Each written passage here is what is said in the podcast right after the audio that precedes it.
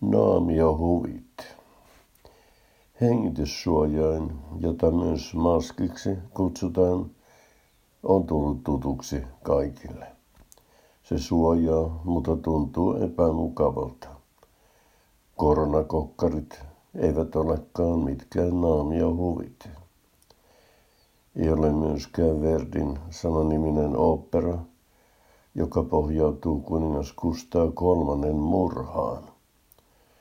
Operan nimi on siis ironinen, kuten myös tämän lyhyen lännän jutun otsikokin. Hengityssuojain ei ole naamio, mutta maski on.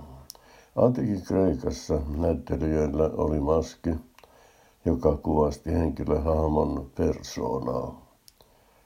Latinan persona tulee sanoista personare, eli puhua jonkin läpi. Näyttelijä puhui maskinsa läpi.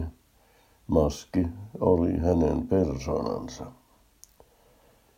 Shakespeare oivalsi, että me kaikki olemme näyttelijöitä. Me tepastelemme lyhyen aikamme elämän näyttämällä.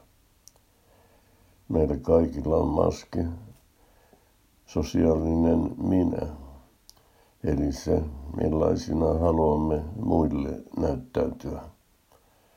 Maskin avulla voimme myös kätkeä sen, mitä me haluamme muille itsestämme paljastaa.